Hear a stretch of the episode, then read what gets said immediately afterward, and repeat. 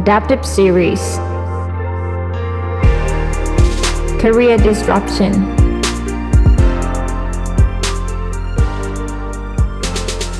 ยินดีต้อนรับคุณผู้ฟังทุกท่านเข้าสู่เอพิโซดแรกของ Career Disruption จาก Adaptivity Adaptive Series ครับ ในวันนี้เราจะมาคุยกันถึงเรื่องปากท้อง เพราะเราจะพูดคุยเกี่ยวกับธุรกิจร้านอาหารนั่นเอง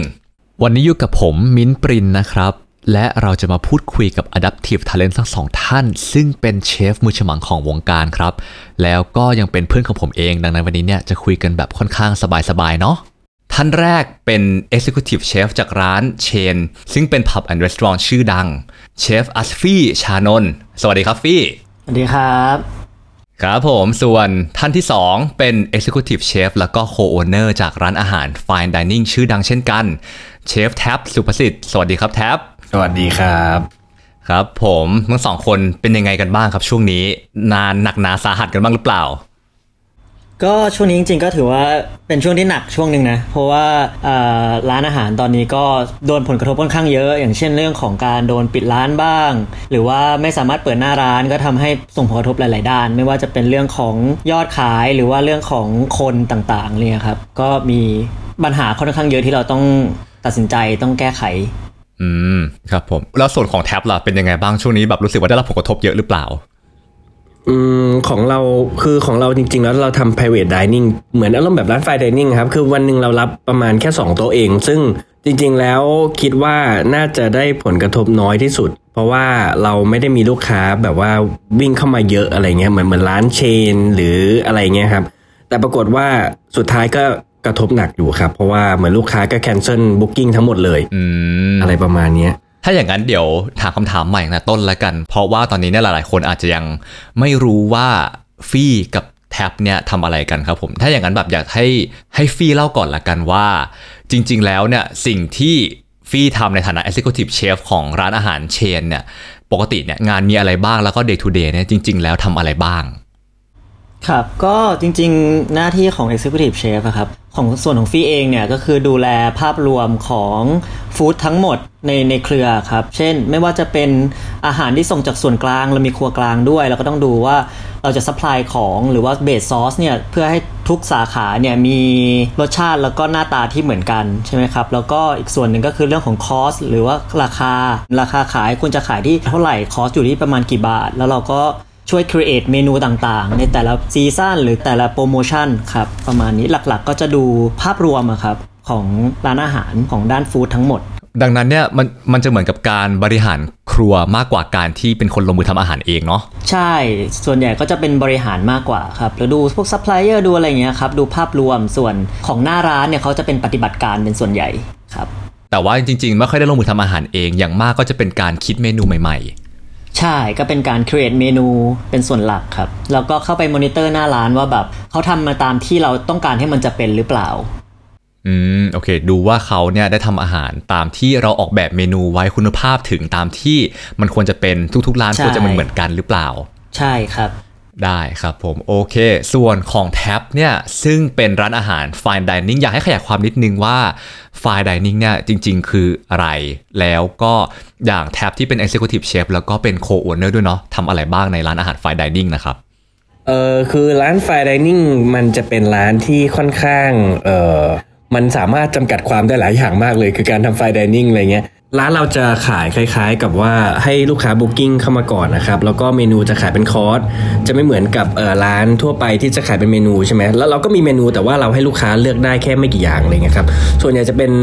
เออ base จากตัว seasonal เมนูนู่นนี่นั่นอะไรเงี้ยประมาณเนี้ยก็คือเป็น chef table ถูกต้องไหมครับผม มันมันคือ chef table นี่แหละ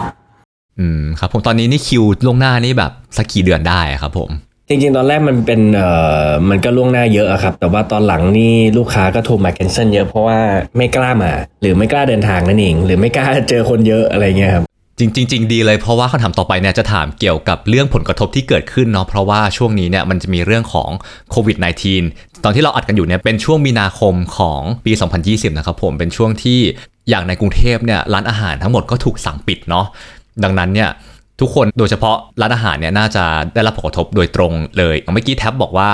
เดิมเนี่ยที่มีคนจองคิวล่วงหน้าเป็นหลาย ๆ เดือนเลยเนี่ยครับผมก็เมื่อกี้บอกว่าคนที่จองคิวไปเนี่ยก็ยกเลิกคิวที่จองไว้ ใช่ คือของเราเนี่ยจะมีการเก็บดิ p o สิตด้วย เพราะว่าเออเราต้องเตรียมอาหารเอาไว้ให้ลูกค้าเงี้ยครับแต่ว่าพอมันมีโรคเข้ามาปุ๊บก็ทำให้ลูกค้า cancel booking ไปเยอะ เพราะว่าไม่แน่ใจว่าปลอดภัยหรือเปล่า แล้วของฟรีเนี่ยผลกระทบโดนยังไงบ้างเอ่ย คือในส่วนของฟรีเองอะผลกระทบเนี่ยค่อนข้างที่จะหนักพอสมควรเลย เพราะว่าอ่าเราเป็นร้านอาหารที่มีหลายสาขานะครับ ก็หลักๆเลยพอตอนแรกเนี่ยร้านโดนทยอยปิดก่อน ในบางสาขาโดนค่อยๆ ปิดทีละสาขาทีละสาขา ตอนแรกเราก็ยังคิดว่าเอ้ยมันก็ยังพออยู่ได้ในบางสาขาที่เขาให้เปิดนะฮะแล้วก็ตอนหลังที่รัฐบาลแจ้งว่าให้ปิดขายหน้าร้านทั้งหมด แต่จริงหลักๆอะคือเขาไม่ได้ปิดทั้งหมดหรอกครับ บางร้านตอนนี้เขาก็ยังให้เปิดอยู่ แต่ว่าจะเป็น delivery only เอ้ย delivery หรือ grab and go เท่านั้นใช่ไหมครับ ด้วยความร้านเราเนี่ยเป็น restaurant ด้วย แล้วก็มีขายแอลกอฮอล์ด้วย ร้านเราจะเน้นเป็นการในการขายแอลกอฮอล์มากกว่า มันก็เลยส่งผลกระทบมากกว่า เพราะว่าเราไม่เคยทำพวกเน้นเป็นทางอาหารจ๋าเรื่องแรกเนี่ยพอร้านถูกปิดหน้าร้านเนี่ยผลกระทบสิ่งแรกก็คือ ยอดเซลล์ตกแน่นอน จากวันหนึ่งที่เราขายโอ้โหเยอะมากเลย ยอดเซลล์มันตกแบบหน้ามือเป็นหลังมือครับหายไปค่อนข้างเยอะมากๆ เราเป็นร้านอาหารกึ่งกลางคืนนะครับ แต่ไม่ใช่เราไม่ได้เปิดกลางวันนะ แต่กลางคืนเนี่ยเราจะเน้นเป็นส่วนใหญ่ พอเจอผลกระทบในเรื่องของตรงเนี้ย คนยังมอง perception ว่าร้านเราเป็นร้านกลางคืน มันก็เลยส่งผลกระทบค่อนข้างแรง มันเราไม่ได้เหมือนร้านอาหารที่เป็นร้านอาหารจ๋า พอยอดเซลล์มันตกเนี่ย แล้วก็หน้าร้านเราถูกปิดเนี่ย ผลกระทบต่อมาก็คือเรื่องของสต็อก เพราะพอเราสต็อกของไว้เผื่อที่จะขายในจำนวนเยอะๆเนี่ย แต่พออยู่ว่าเขาให้ปิดปุ๊บทันทีเนี่ยทำให้สต็อกเนี่ยมันค้างอยู่ในใน storage ค่อนข้างเยอะนะครับ เราก็เลยต้องมา manage เรื่องของสต็อกเรื่องต่อมาก็คือเรื่องของ man power จากที่เรามี man power ที่เต็ม steam หรือว่า full capacity แล้วเนี่ย ตอนนี้มันก็ไม่สามารถทำงานได้ขนาดนั้น เพราะว่าเด็กเสิร์ฟเนี้ยเราอาจเมื่อก่อนอาจจะมีเกือบ 10 คน แต่ตอนนี้เราไม่ถึงแหละ เราไม่ได้เสิร์ฟ เราก็ต้องมาปรับเปลี่ยนในเรื่องของ man power อาจจะมีลดหรือว่าหาทัสงานใหม่ให้กับเขา ส่วนต่อมาก็อาจจะเป็นเรื่องของพวก cash flow ต่างๆ พอรายได้มันไม่เข้าเราก็ต้องมา manage ในส่วนของ cash flow ปัญหาเขาที่ฟังดูนี่แบบมีหลากหลายแง่มุมมากๆเลย ซึ่งเข้าใจว่าแบบนี้เนี่ยแท็บน่าเจอปัญหาคนละประเภทกัน เพราะว่าไม่ได้มีจำนวนคนหรือว่ากำลังคนเยอะเท่าร้านอาหารของฟี่เนาะ แต่ก็จะจะมีปัญหา เพราะว่ามีคนจองคิวยาวๆไว้แล้วก็ต้องมีการแคนเซิลหรือมีการเลื่อนบุ๊กิ้งใช่ไหมครับ ใช่ครับผม มีปัญหาเรื่องกำลังคนหรือว่า cash flow เหมือนที่ฟี่เจอหรือเปล่าครับ cash flow เราเอ่อก็มีนะครับ เพราะว่าเหมือนร้านร้านปิดไป แต่ว่าค่าใช้จ่ายเราก็คงเท่าเดิมอะไรเงี้ยครับแล้วก็ยังมีทีมงานที่ยังจะต้องให้เขาอยู่ช่วยเราไปตลอด เพราะว่า ของเรานี่ค่อนข้างที่จะรายละเอียดอ่อนในเรื่องทำอาหารเนี่ยเยอะ แล้วก็บุคลากรเราก็ค่อนข้างที่ต้องรักษาเขาไว้ เพื่อรอวันที่สถานการณ์กลับมาปกติ แล้วก็ยังคงมีทีมงานที่ยังดีพร้อมทำงานอะไรเงี้ยอยู่อะไรเงี้ยครับดีเลยครับผมโอเค ดังนั้นเนี่ยรู้แล้วว่าตอนนี้เนี่ยทุกๆ คนเนี่ยประสบปัญหาด้วยกันทั้งหมด รูปแบบของปัญหาอาจจะไม่ได้เหมือนกันทั้งหมด 100%แต่ก็ประสบกับปัญหาบางอย่างแน่นอน ทีนี้อะเราเจอปัญหาแล้ว เราก็เลยอยากรู้ว่าจริง ๆ แล้วทั้งสองคนเนี่ยมีการอัดแอปหรือว่ามีการปรับตัวอย่างไรบ้าง เพื่อให้อยู่รอดได้ในสถานการณ์อย่างนี้ครับผม อยากให้ฟรีเล่าก่อน ได้ครับส่วนแรกที่ผมมองนะ เราต้องลดต้นทุนก่อน เราต้องคิดก่อนว่าต้นทุนเราคืออะไรบ้างนะครับอย่างแรกผมมองเรื่องของร้านอาหารส่วนใหญ่ก็จะเช่าที่ซะส่วนใหญ่นะ ผมว่าอาจจะต้องคุยกับแลนด์ลอร์ดด่วนในเรื่องของการขอลดค่าเช่า ยิ่งในห้างเนี่ยบางที่เขาให้ลดถึง 50%นะก็อันนี้เป็นทางแรกที่อาจจะต้องรีบคุยก่อน ก็ถ้าเราลดค่าใช้จ่ายได้ เราก็ยังอยู่ได้นานขึ้นนะครับ แล้วก็ในเรื่องของการขายคือด้วยความที่เราสมัยก่อนเนี่ยเราไม่ได้ไม่ได้ทำพวก Delivery มาก่อน ถือว่ามันก็เป็นช่วงที่เรา Learning เหมือนกัน พยายามดูว่าเราสามารถทำอาหารในประเภทไหนได้บ้าง ผมขอแยกออกมาเป็น2 Category ก็คืออาหารที่เป็น ready to eat ก็คือพร้อมส่งแล้วกินเลย ลูกค้าสามารถกินได้เลย แล้วก็ ready to cook ก็คือสินค้าที่เรามีอยู่แล้ว จากครัวกลางบางอย่างเนี่ย เราสามารถที่จะให้ลูกค้าเอาไปคุกกิ้งต่อที่บ้านได้ สมมุติว่าอ่าเรามีซอสไก่หรือซอสหมูอะไรเงี้ยครับเราอาจจะมีเรซิปีง่ายๆ ให้เขาหรือวิธีการทำง่าย ๆ ว่าเออคุณเอาเส้นมาหน้าต้มเสร็จแล้วผัดกับซอสเรา ตึ๊ดตึ๊ดตึ๊ดตึ๊ดใส่นู่นใส่นี่ ผัดออกมาอร่อยเหมือนกินที่ร้านเลย อันนี้คืออาหารที่ ready to cook ซึ่งผมก็มองว่าคนบางส่วนเนี่ยก็พร้อมที่จะทำเองที่บ้าน อีกส่วนหนึ่งก็คือสามารถ delivery เหมือนของคนทั่วไปอะครับที่เป็น ready to eat เราส่งให้ในราคาที่เราต้องคิดกันใหม่ว่าเราอาจจะต้องเป็นอาหารง่าย ๆ ผมให้คอนเซปต์ว่า 1 อิ่มทำอาหาร 1 อิ่มยังไงในราคาที่ที่โอเค แล้วก็อีกโจทย์หนึ่งที่ผมคิดว่าน่าทำก็คือการผูกปิ่นโต ก็คือว่าผมมองว่าคนไทยเนี่ยมีความขี้เกียจทำแล้วบางทีสั่ง Delivery ก็ขี้เกียจเพราะฉะนั้นผมก็เลยคิดว่าอ่างั้นผูกกับเราไปเลย ทั้งเที่ยงและเย็นหรือเช้าเที่ยงเย็น สมมุติว่าเราเดินเข้าไปที่คอนโดหนึ่งคอนโดเราได้ลูกค้า 10 คน สมมุติว่าวันหนึ่งเราได้ 10 คนเราผูกเขาได้เช้าเที่ยงเย็นเนี่ยแปลว่าคุณได้ 3 มื้อ 10 คนคือ 30 กล่อง 30 กล่องเนี่ยถ้าคุณได้สัก 5 คอนโด คุณก็คิดคูณเข้าไปว่าคุณจะได้ยอดสั่งเท่าไหร่ แล้วเราก็ผูกเป็นรายอาทิตย์ไปเลย หรือรายเดือนหรือรายอะไรแล้วอาหารก็โรเตทไป ตรงนี้มันก็เป็นอีกส่วนหนึ่งที่เราจะสามารถโละสต็อกสินค้าที่เรามี เราอาจจะต้องมาดูก่อนว่า stock on hand ตอนนี้มันมีอยู่เท่าไหร่ เพราะฉะนั้นเราก็ต้อง create เมนูเพื่อตอบโจทย์สต็อกตรงนั้นด้วยแล้วก็ Delivery Channel เนี่ยผมก็มองว่ามี 2 Channel ก็คือ 1 ก็คือ Channel ที่ผ่าน ไม่ว่าจะเป็น Get, LINE MAN, Grab, foodpanda อะไรพวกเนี้ย ผมว่าจริงๆ ก็ควรทำถึงแม้ว่าเราจะโดน GP จากเขาก็จริง เขาอาจจะเก็บเราประมาณ แล้วแต่แล้วแต่เจ้าอาจจะ 20% 30%โดนแวดอีก ซึ่งถามว่ามันเจ็บไหมมันก็ค่อนข้างที่จะบาดเจ็บเหมือนกัน ที่เราโดนเก็บ GP ค่อนข้างเยอะ แต่ถามว่าควรทำไหมผมก็มองว่ามันควรทำนะ อย่างน้อยอะให้ให้ของที่เราสต็อกอยู่อะได้ขายออกไป อีกช anel หนึ่งคือ delivery เอง คือตอนเนี้ยด้วยที่ผมบอกว่า manpower เรามีปัญหา ก็คือว่า manpower เราเยอะ เราต้องมาแบ่งสรรปันส่วนดูว่า เฮ้ย จากเมื่อก่อนคุณทำงานแค่เสิร์ฟอย่างเดียว คุณก็ต้องมาเป็น driver หรือคุณต้องเข้าไปเป็นบาร์หรือคุณต้องมารับลูกค้าอะไรเงี้ยครับ ก็อาจจะต้องเปลี่ยนทัสในการทำบ้าง เพื่อที่หนึ่งก็คือถ้าเรา delivery ผ่าน Line Man Grab Food Panda เนี่ยเราโดน GP แน่ๆ20%ถึง 30%แต่ถ้าเราส่งเองเนี่ย เราอาจจะไม่โดน GP ตรงนั้น ส่วนค่าส่งผมมองว่าค่าน้ำมันเนี่ย มันก็ไม่ได้เยอะมาก ซึ่งเราสามารถ support ให้เด็กได้ ดีกว่าไปโดน GP ตรงนั้น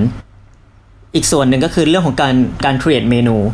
การ create เมนูเนี่ย ผมมองเรื่องของสต็อกเป็นหลัก อย่างที่เมื่อกี้พูดไปเบื้องต้นเนี่ยว่าสต็อกเนี่ยเรามีปัญหาเรื่องของการสต็อก เพราะฉะนั้นเราต้องการที่จะระบายสต็อก เราก็ต้อง create เมนูเป็น special เมนูเนี่ยเพื่อที่จะ support ในตัวของสต็อกที่เรามีอยู่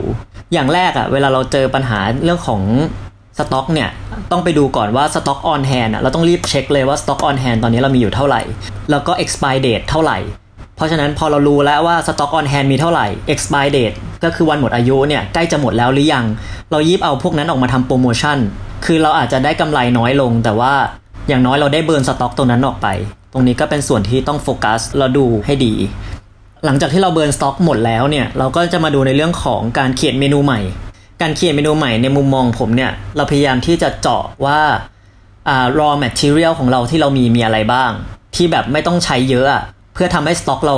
มีน้อยที่สุด สมมุติว่าเรามองไปที่ไก่หมู หรือปลาหรืออะไรเงี้ยแค่ไม่กี่ SKU หรือว่าไม่กี่ไม่กี่ตัว แล้วเราก็ เอาพวกนั้นน่ะมา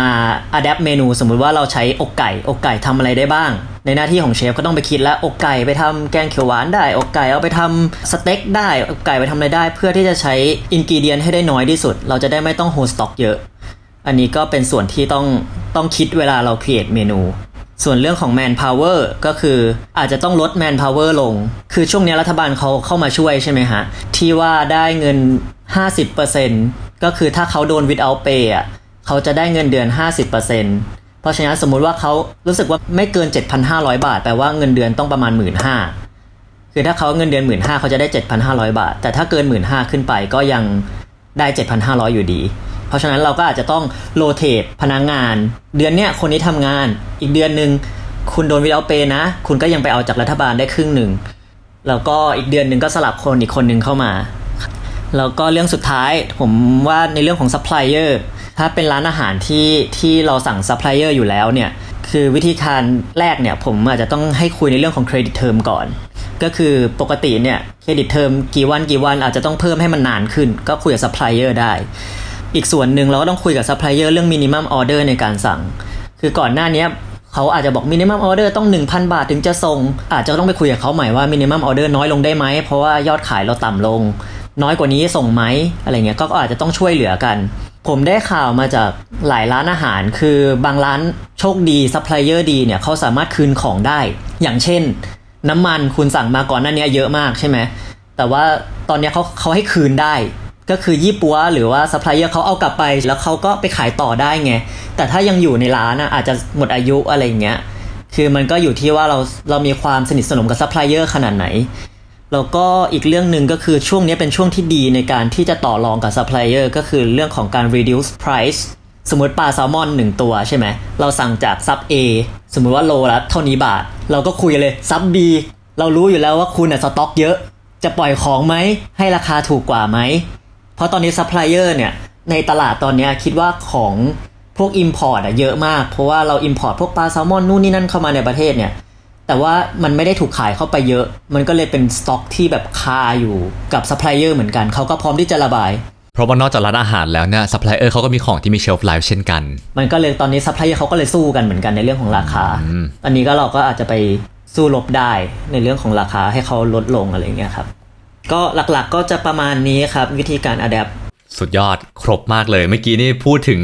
เรื่องทั้งแบบ การต่อรองการเช่าที่เรื่องของการบริหารสต็อกอาหารดูเชฟไลฟ์ของที่เหลืออยู่ การสร้างเมนูใหม่ จริงๆแบบก่อนจะเข้ารายการในแอบคุยกับฟี่เห็นฟี่บอกว่าแบบมีเวลาอยู่ 2 วันต้องคิดเมนูใหม่ทั้งหมดสำหรับเป็นเมนู Delivery 20 เมนู ใช่เนาะคือเราก็ต้องรีบอัดแอปอะครับแล้วก็ต้องมีเรื่องของการบริหารจัดการทรัพยากรมนุษย์ อาจจะต้องมีการให้สลับสับเปลี่ยนลิฟต์วิอเพย์บ้าง หรือว่าถ้าเกิดแบบจำเป็นจริงๆก็อาจจะต้องตัดแขนตัดขาบ้างแต่ก็ต้องอยู่รอดเนาะครับ แล้วก็มีเรื่องของช่องทางในการขาย มีช่องทางที่เป็นคนกลาง ซึ่งอาจจะเป็น Line Man เป็น Get เป็น Grab ต่างๆเนี่ยซึ่งเราสามารถไปอยู่บนแพลตฟอร์มเขาได้ แล้วก็เป็นช่องทางของการขาย Delivery ด้วยตัวเองสุดท้ายเลยเนี่ยคือการต่อรองกับซัพพลายเออร์เพราะว่าจริง ๆ มันมีเหตุการณ์เกิดขึ้นเนี่ยมันก็เป็นเหตุให้เราสามารถไปคุยกับเขาในเรื่องของ credit term ในเรื่องของต่อรอง MOQ Minimum Order Quantity แล้วก็ราคาสินค้าได้นะครับผมโอ้ครบมากเลย แท็บเขาเป็นไงบ้างโอ้ครับฟีได้พูดไปเกือบก็เยอะแล้วนะ ใช่ก็พยายามครอบคลุมให้แหละ ก็เดี๋ยวเสริมๆกัน ใช่ใช่ใช่เกือบเกือบหมดแล้วเกือบหมดแล้ว แต่ว่าเอ่อถ้ามองในมุมของร้านแท็บเนี่ยจะไม่เหมือนร้านฟรีแล้วเพราะว่าร้านฟรีจะเป็นแมสไงใช่สต็อกผมจะเยอะกว่า ร้านแท็บจะเป็นร้านไฟดิเนิ่งเล็ก ๆ อะไรอย่างเงี้ยมันก็อาจจะมีเอ่ออะไรให้มองต่างกัน อย่างที่ร้านเงี้ยครับ ด้วยความที่ร้านเรามันค่อนข้างที่จะรู้ลูกค้าอยู่แล้วว่าเออวันนี้มีกี่คนกี่คนซึ่งไอตัวสต็อกอย่างของฟรีเนี่ยของเราจะไม่ค่อยใช่ปัญหาใหญ่แหละเพราะว่าเราไม่ได้มีสต็อกอะไรเยอะมาก ส่วนเรื่องปัญหาเรื่องบุคลากรอย่างเงี้ยครับเออเป็นบุคลากรที่เราค่าจ้างก็แอบแพงนะเพราะว่าเราใช้ skill เยอะ แต่ด้วยความที่เราก็ไม่สามารถปล่อยทีมเราได้ เราก็เลยหา อะไรบางอย่างทำขึ้นมาคล้ายๆ เป็นเป็น hobby project อะไรเงี้ยประมาณเนี้ยสนุกสนุกแต่แต่เราก็จริงจังกับมันนะ อย่างเช่นเออเราก็ทำเป็นอย่างตอนนี้เราเปิดร้านไม่ได้ก็คืออย่างแรกที่เราทำได้ก็คือ Delivery มีไอเดียที่จะขายเป็นอะไรสักอย่างหนึ่งที่มัน relate กับตัว concept ร้านเราด้วย อย่างเช่นเบอร์เกอร์อย่างเงี้ยครับจะมีตัวพวก lobster roll เพราะว่ามันก็จะมีบางสินค้าหรือ ingredient บางอย่างที่มันแพง แล้วก็เรายังใช้ไม่หมดอย่างเงี้ย เราก็เลยเอามาทำเอามาขายเพิ่มอะไรเงี้ยครับแล้วก็สิ่งสุดท้ายก็คืออย่างเบสจากการคิดเมนูอย่างเงี้ยก็อยากแนะนำว่าถ้าเป็นไปได้ก็เอาอะไรที่ตัวเองถนัด มันจะง่ายกับเรามากกว่าอย่างอย่างอย่างร้านแทบอย่างเงี้ยมันก็จะเป็นคล้ายๆไฟดิเนิ่งมีความเป็นไทยด้วย แต่ด้วยความที่ตัวเองชอบทำขนมปังอยู่แล้วอะไรเงี้ยแล้วก็มีความอารมณ์แบบ feedback ลูกค้าที่มาทุกวันก็ชอบทานขนมปังขอเราเพิ่มอยู่แล้วทุกวันอะไรเงี้ยก็เลยคิดว่าเอ้ยทำเบอร์เกอร์ดีกว่าอะไรเงี้ย เออลูกน้องที่มีอยู่ก็ให้เขาไปทำหลาย ๆ หน้าที่เหมือนกันอย่างเช่น ก็เออบางส่วนก็อยู่ยังอยู่ในครัวอยู่ ส่วนบางคนอย่าง service อย่าง manager ที่ร้านเงี้ยก็ไปเป็น Grab แทนไปเป็น Line Man ให้ที่ร้านแทนเพราะว่าอย่างน้อยเขาก็มีรายได้อะไรเงี้ยครับทำคล้าย ๆ ของผมเลยครับของของแท็บก็คือว่าเราอาจจะแบบอ่าวันนี้มาทำงานครึ่งวันอีกครึ่งวันคุณไปทำอย่างอื่นก็ได้ ไปขับแก๊บหรือไปทำอะไรก็ได้อะไรเงี้ย ก็ก็เป็นช้อยส์ที่ให้เขามีรายได้เพิ่มอะไรเงี้ยครับเราก็จะได้ไม่ต้องโฮคนไว้ทั้งวันเหมือนกันบางทีงานอาจจะไม่ได้มีทั้งวัน เพราะตอนนี้ทางห้างเองเขาก็ให้เราปิดเร็วขึ้น เราก็เลยต้องปรับเรื่องสโคปการเข้างานด้วยอะไรเงี้ยฮะขยายความนิดนึงอันนี้นี่หมายถึงว่าจริง ๆ แล้วทุกร้านเนี่ยไม่สามารถเปิดให้คนเข้ามานั่งทานได้ แต่ว่าครัวของทุกที่เนี่ยยังสามารถเปิดได้อยู่ยกเว้นว่าห้างนั้นจะโดนปิดไปเลยจริงใช่ครับใช่ อย่างร้านอาหารบางร้านเนี่ย ที่เขาขายดีๆเนี่ยผมเห็นว่าคือเขาเอาโต๊ะออกหมดเลยทั้งร้านๆอืมแล้วเขาเอาเก้าอี้มาตั้งให้ห่างกัน1เมตร1เมตร1เมตร1เมตร แล้วคนอะมานั่งรอหรือ Grab มานั่งรอ แล้วเขาก็เดินไปสั่งอาหารที่เคาน์เตอร์เพื่อแล้วก็สั่งกลับบ้านใช่เพื่อสั่งกลับบ้าน ทีนี้เนี่ยพอรูปแบบการขายมันเปลี่ยนไปแล้วครับผมอยากรู้ว่าจริง ๆ คนที่จากเดิมเนี่ยปกติเขามานั่งกินที่ร้านกันเนาะคนที่ซื้อกลับไปกินที่บ้านนะครับ เขาเป็นกลุ่มลูกค้าเดิมหรือเปล่า หรือว่าเป็นกลุ่มลูกค้าใหม่ที่เราแบบว่าได้ลูกค้าเลย จริง ๆ แล้วเป็นกลุ่มเป็นกลุ่มลูกค้าเดิมอยู่แล้วครับ แล้วก็ตอนนี้ก็มีเพิ่มบ้างอะไรเงี้ยเหมือนเขาไปบอกต่อกันอะไรเงี้ยครับแล้วเขาก็ช่วยกันซื้ออะไรช่วยช่วยช่วยกัน support เลยพวกเราที่เราทำงานอะไรเงี้ยแต่ก็แต่ก็ดีใจนะครับที่ที่เขายังช่วย support เราอยู่อะไรเงี้ยเพราะว่าเราก็ตั้งใจในในทุกทุกอย่างตั้งแต่วันแรกที่เราเริ่มเปิดร้านจนถึงวันนี้ครับคือเราพยายามทำให้ให้มันออกมาดีที่สุดอยู่แล้วตั้งแต่วันแรกถึงวันนี้อะไรเงี้ย ก็เลยก็ยังอยากให้ลูกค้าได้กินในสิ่งที่เราตั้งใจจะทำให้เขากินอยู่ดีอะไรเงี้ยอืมครับผมแล้วของของฟรีนะครับผมมีมีการเปลี่ยนแปลงของลูกค้าไหมหรือว่ากลุ่มลูกค้าที่มาซื้อแบบกลับบ้านเนี่ยเป็นลูกค้าใหม่หรือเปล่าหรือว่าเป็นลูกค้ากลุ่มเดิมครับ คือของฟรีเนี่ยจะต่างจากของแท็บนิดหนึ่งเพราะว่ากลุ่มลูกค้าเก่าเนี่ยก็คือมีอยู่ที่ที่เข้ามาสั่งอาหารเพิ่มเติมนะครับหรือว่าเขาเป็นแฟนคลับของร้านเราอยู่แล้วแล้วเขาชอบกินตัวนู้นตัวนี้อย่างเงี้ยครับเขาก็มีสั่ง Delivery กลับบ้านบ้าง แต่จริงๆผม รู้สึกว่าลูกค้ากลุ่มใหม่เยอะกว่าเดิมอืมเพราะก่อนหน้านี้คือเราไม่เคยทำพวก Delivery หรือไม่ได้ทำเต็มตัว ต้องต้องต้องพูดว่าเราไม่ได้ทำเต็มตัวมากกว่า พอเราทำ Delivery เนี่ย เราเข้าไปอยู่ในแอปพลิเคชันต่างๆ บางคนไม่ได้รู้จักร้านเราด้วยซ้ำอืมแต่เขาเห็นอาหารเราเห็นราคาหรือว่าหน้าตาที่แบบเออดูน่าสนใจกับราคาที่มันไม่ได้แพง แล้วก็ด้วยแบรนด์ของเราเนี่ยมันดูน่าเชื่อถือ พอเราทำอาหารในราคาใหม่ หน้าตาใหม่ ตอบโจทย์ผู้บริโภค ตั้งแต่ระดับกลางยันระดับสูง เราก็มีค่อนข้างมีวาไรตี้ในการให้เขาเลือกนะครับแม้แต่มีของที่สินค้าที่ราคาแพง หรืออาหารในราคากลางแล้วก็ราคาถูก มันก็เลยทำให้ยอดเนี่ยค่อนข้างโตเร็วอืมแล้วก็ผลผลตอบรับก็ออกมาดี แล้วก็เป็นลูกค้ากลุ่มใหม่ซะค่อนข้างเยอะโอเค ถ้าอย่างนั้นถามต่อเลยละกันว่า เมื่อกี้ฟี่บอกว่า การที่เอาร้านอาหารหรือว่าเมนูอาหารของตัวเองเนี่ยเข้าไปอยู่ในแอปพลิเคชัน คนกลางที่ขายอาหารแบบ Delivery เนี่ยมันทำให้มีกลุ่มลูกค้าใหม่ขึ้นมา เยอะพอสมควรเลย นอกจากแอปพลิเคชันเหล่านี้เนี่ยยังมีช่องทางอื่น ๆ หรือเปล่าที่ได้โปรโมทเมนูหรือว่าโปรโมทร้านครับก็จริงๆก็ทุกช่องทางนะที่เราทำตอนนี้ไม่ว่าจะเป็น Line แอดไม่ว่าจะเป็น Facebook Instagram พวกนี้เราก็โปรโมทหมด ซึ่ง ในส่วนที่เราโปรโมทเองเนี่ย เราก็ตั้งทีม call center ขึ้นมา ก็จากน้องๆที่อยู่หน้าร้านแล้วสาขาถูกปิดไปเงี้ยเราก็เอาน้องกลุ่มเนี้ยมานั่งทำเป็น call center เพื่อเวลาลูกค้าโทรเข้ามาเนี่ย เราก็ให้รับโทรศัพท์จาก call center นี้เลย แล้วก็ทำ payment อะไรกันตรงนี้ อืม โอเคครับผม แล้วแล้วของแท็บล่ะครับผม มีช่องทางไหนบ้างที่ใช้โปรโมทอาหารแท็บขายบนแอปพลิเคชัน หรือว่าขายบนเว็บไซต์บน Facebook ยังไงบ้างเอ่ย ตอนนี้จะเป็นเพื่อนของเพื่อนแล้วก็จะมีแบบกลุ่มลูกค้าเดิมอะไรเงี้ยครับก็ช่วยๆกันโปรโมทอะไรเงี้ยครับแล้วก็กำลังจะลง Grab แล้วก็ Line Man แต่ว่าตอนนี้ก็ยังอยู่ในช่วงที่เรากำลังขายให้คนรู้จักก่อนอะไรเงี้ยแล้วแล้วก็จะมีในอินสตาแกรมอะไรเงี้ยเฟซบุ๊กที่ที่เป็นช anel ขายเราอยู่ตอนนี้นะครับ เพราะว่าฐานลูกค้าไม่เหมือนกันเนาะเพราะว่ากลุ่มลูกค้าอาหารร้านเชน กับไฟดิเนิ่งเนี่ยน่าจะไม่เหมือนกัน พอจะถามราคาได้ไหมว่าแบบอย่างของฟรีเนี่ยเมนูที่ขายแบบกลับบ้านเนี่ยเท่าไหร่แล้วของแท็บเนี่ยเป็นเท่าไหร่แท็บบ้าก่อนเลยก็ได้ครับ ของแท็บจริง ๆ ก็ไม่ได้ขายราคาแพงมากนะครับก็จะเป็นพวก casual food อะไรเงี้ย ส่วนเบอร์เกอร์อย่างเงี้ยที่เราขายก็จะมีพวก fries ด้วย มีเบอร์เกอร์ เราขายกันในราคาแค่299 บาทเองอะไรเงี้ย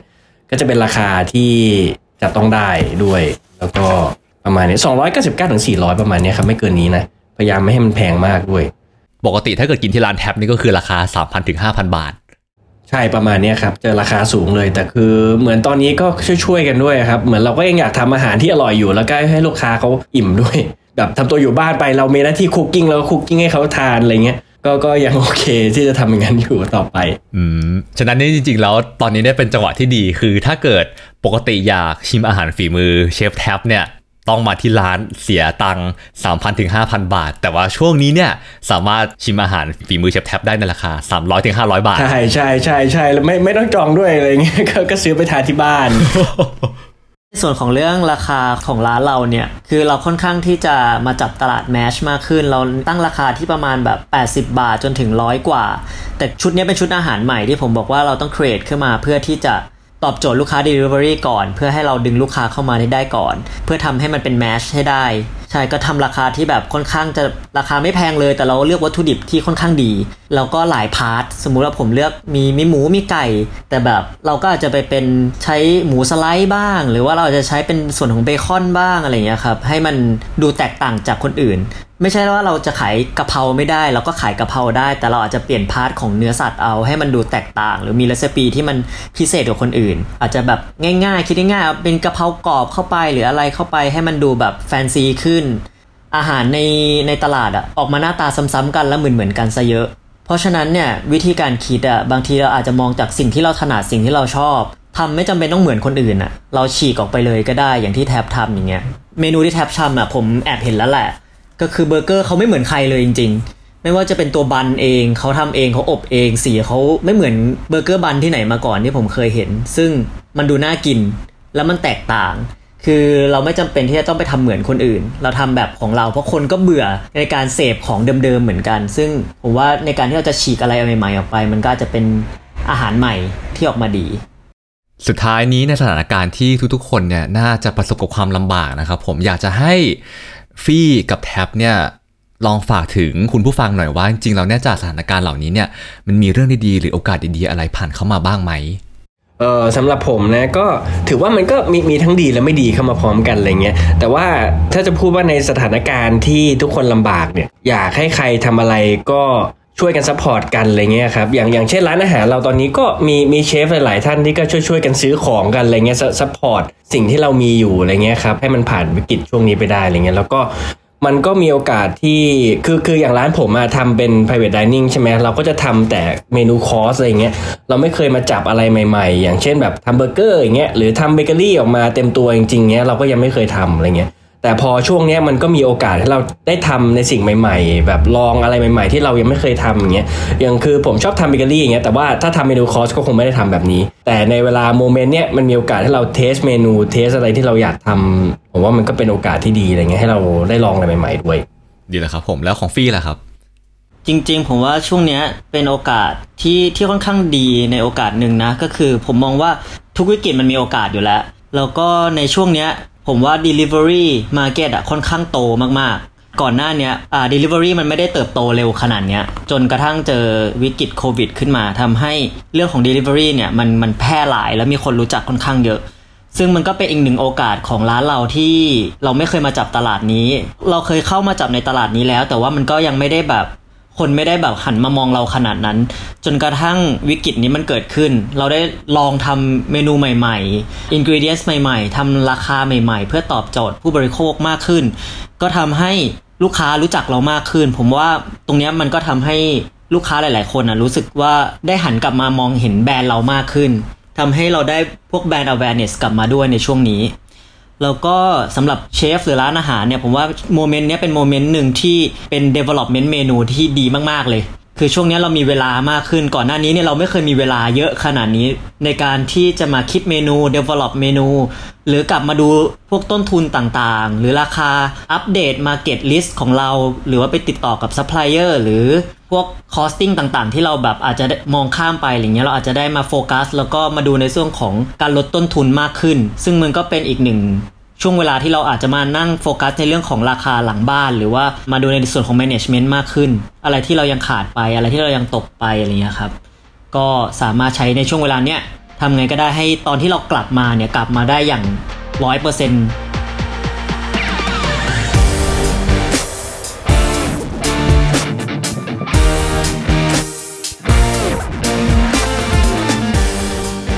เรียกได้ว่าข้อมูลแน่นมาก ๆ เลยครับสำหรับ episode แรกของเรา ผมขออนุญาตสรุปเนื้อหาที่ Adaptive Talent ทั้งสองท่านได้แชร์มาสั้น ๆ แล้วกันนะครับ ในช่วงเวลาแห่งการปรับตัวเนี้ยเรื่องแรกที่เราจะต้องจัดการกับมันคือต้นทุนหรือว่าค่าใช้จ่าย หากร้านอาหารของเราเนี่ยเช่าพื้นที่อยู่ เราควรจะต้องเจรจาต่อรองเรื่องค่าเช่าที่นะครับ ในส่วนของบุคลากร ให้ลองนึกดูในเรื่องของการลดเวลาการทำงาน หรือ ปรับเปลี่ยนสโคปของงานที่ทำให้สอดคล้องกับสถานการณ์ที่เปลี่ยนไป เช่น พนักงานเสิร์ฟเนี่ยด้วยความที่ไม่มีหน้าร้านแล้ว อาจจะให้มาช่วยในส่วนของการส่ง Delivery แทน อีกส่วนหนึ่งในหัวข้อของต้นทุนก็คือเรื่องเกี่ยวกับ raw material และ supplier นะครับ ช่วงนี้เนี่ยเป็นช่วงที่เราสามารถกลับไปคุยกับ supplier เพื่อลองคุยต่อรองในส่วนของ credit term minimum order ลองคุยในการขอคืนสินค้า แล้วก็เราอาจจะยังสามารถต่อราคาได้ในช่วงเวลาจังหวะนี้นะครับ ต่อมาคือเรื่องของการบริหารจัดการสต็อก และ raw material ที่มีอยู่ เนื่องจากว่าของในสต็อกเนี่ยล้วนมี shelf life ดังนั้นโจทย์คือจะทำอย่างไรเพื่อไม่ให้เสียของครับ เรื่องนี้เนี่ยจะโยงไปถึงเรื่องของการคิดเมนูใหม่ เพราะว่าอาหารที่เสิร์ฟที่ร้านเนี่ยอาจจะไม่ได้เหมาะกับการทำ Delivery ไปซะทุกเมนู ดังนั้นการคิดเมนูใหม่เนี่ยจะต้องคิดให้สอดคล้องกับของที่ค้างสต็อกอยู่ แล้วก็ถ้าให้ดีนะครับผมต้องเป็นเมนูที่มีจุดเด่นที่สู้กับเมนูในตลาดได้ เพิ่มเติมคือทีนี้พอจะสั่งสินค้ามาสต็อกเพิ่มเนี่ยก็ต้องคำนึงถึงการลด SKU เพื่อให้ง่ายกับการบริหารจัดการครับ สุดท้ายนี้จะเป็นเรื่องของการสร้างรายได้ หรือว่าเรื่องของการขายนั่นเองนะครับ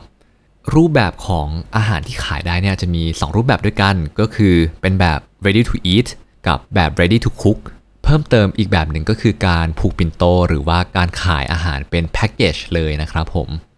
ในส่วนของช่องทางของการขายเนี่ยจะมี 2 รูปแบบเช่นกัน 1 ก็คือการทำ Delivery ด้วยตัวเองนะครับผมกับอีกแบบหนึ่งก็คือการเอาอาหารหรือเมนูของเราเนี่ยไปฝากไว้ตามแพลตฟอร์ม Delivery ต่างๆ เช่น GrabFood Food Panda Line Man แล้วก็ Get นั่นเองนะครับ นอกจากนี้เนี่ยเรายังสามารถโปรโมทร้านอาหารของเรา หรือว่าเมนูอาหารของเราเนี่ยบนช่องทางออนไลน์ต่างๆ เช่น Facebook Line Official Account Instagram Twitter หรือแม้แต่เว็บไซต์ร้านอาหารของเราเองนะครับผม อย่าลืมให้ความสำคัญกับการตั้งราคา แล้วก็ท้ายที่สุดเลยคือ ใช้โอกาสนี้หาลูกค้าใหม่ แต่ก็อย่าลืม follow up กลุ่มลูกค้าเดิมที่เรามีอยู่ด้วยนะครับเชื่อว่าคุณผู้ฟังหลาย ๆ ท่านนะครับผมก็คงได้รับประโยชน์ไม่มากก็น้อย โดยเฉพาะคนที่อยู่ในธุรกิจร้านอาหารนะครับผมเชื่อว่าคงจะได้ความรู้ไปเต็ม ๆ เลย ในการปรับตัวแล้วก็เปลี่ยนแปลงการอัดแอปต่อสถานการณ์นี้สำหรับในวันนี้ก็ต้องขอขอบคุณ Adaptive Talent ทั้งสองท่านมากๆนะครับผม เชฟอัสฟี่ชานนท์นะครับผมแล้วก็เชฟแท็บสุประสิทธิ์ขอบคุณมากๆเลยนะครับผมที่มาเป็น Adaptive Talent ในรายการของเราในวันนี้ขอบคุณมากครับ ขอบคุณครัขอบคุณบครับ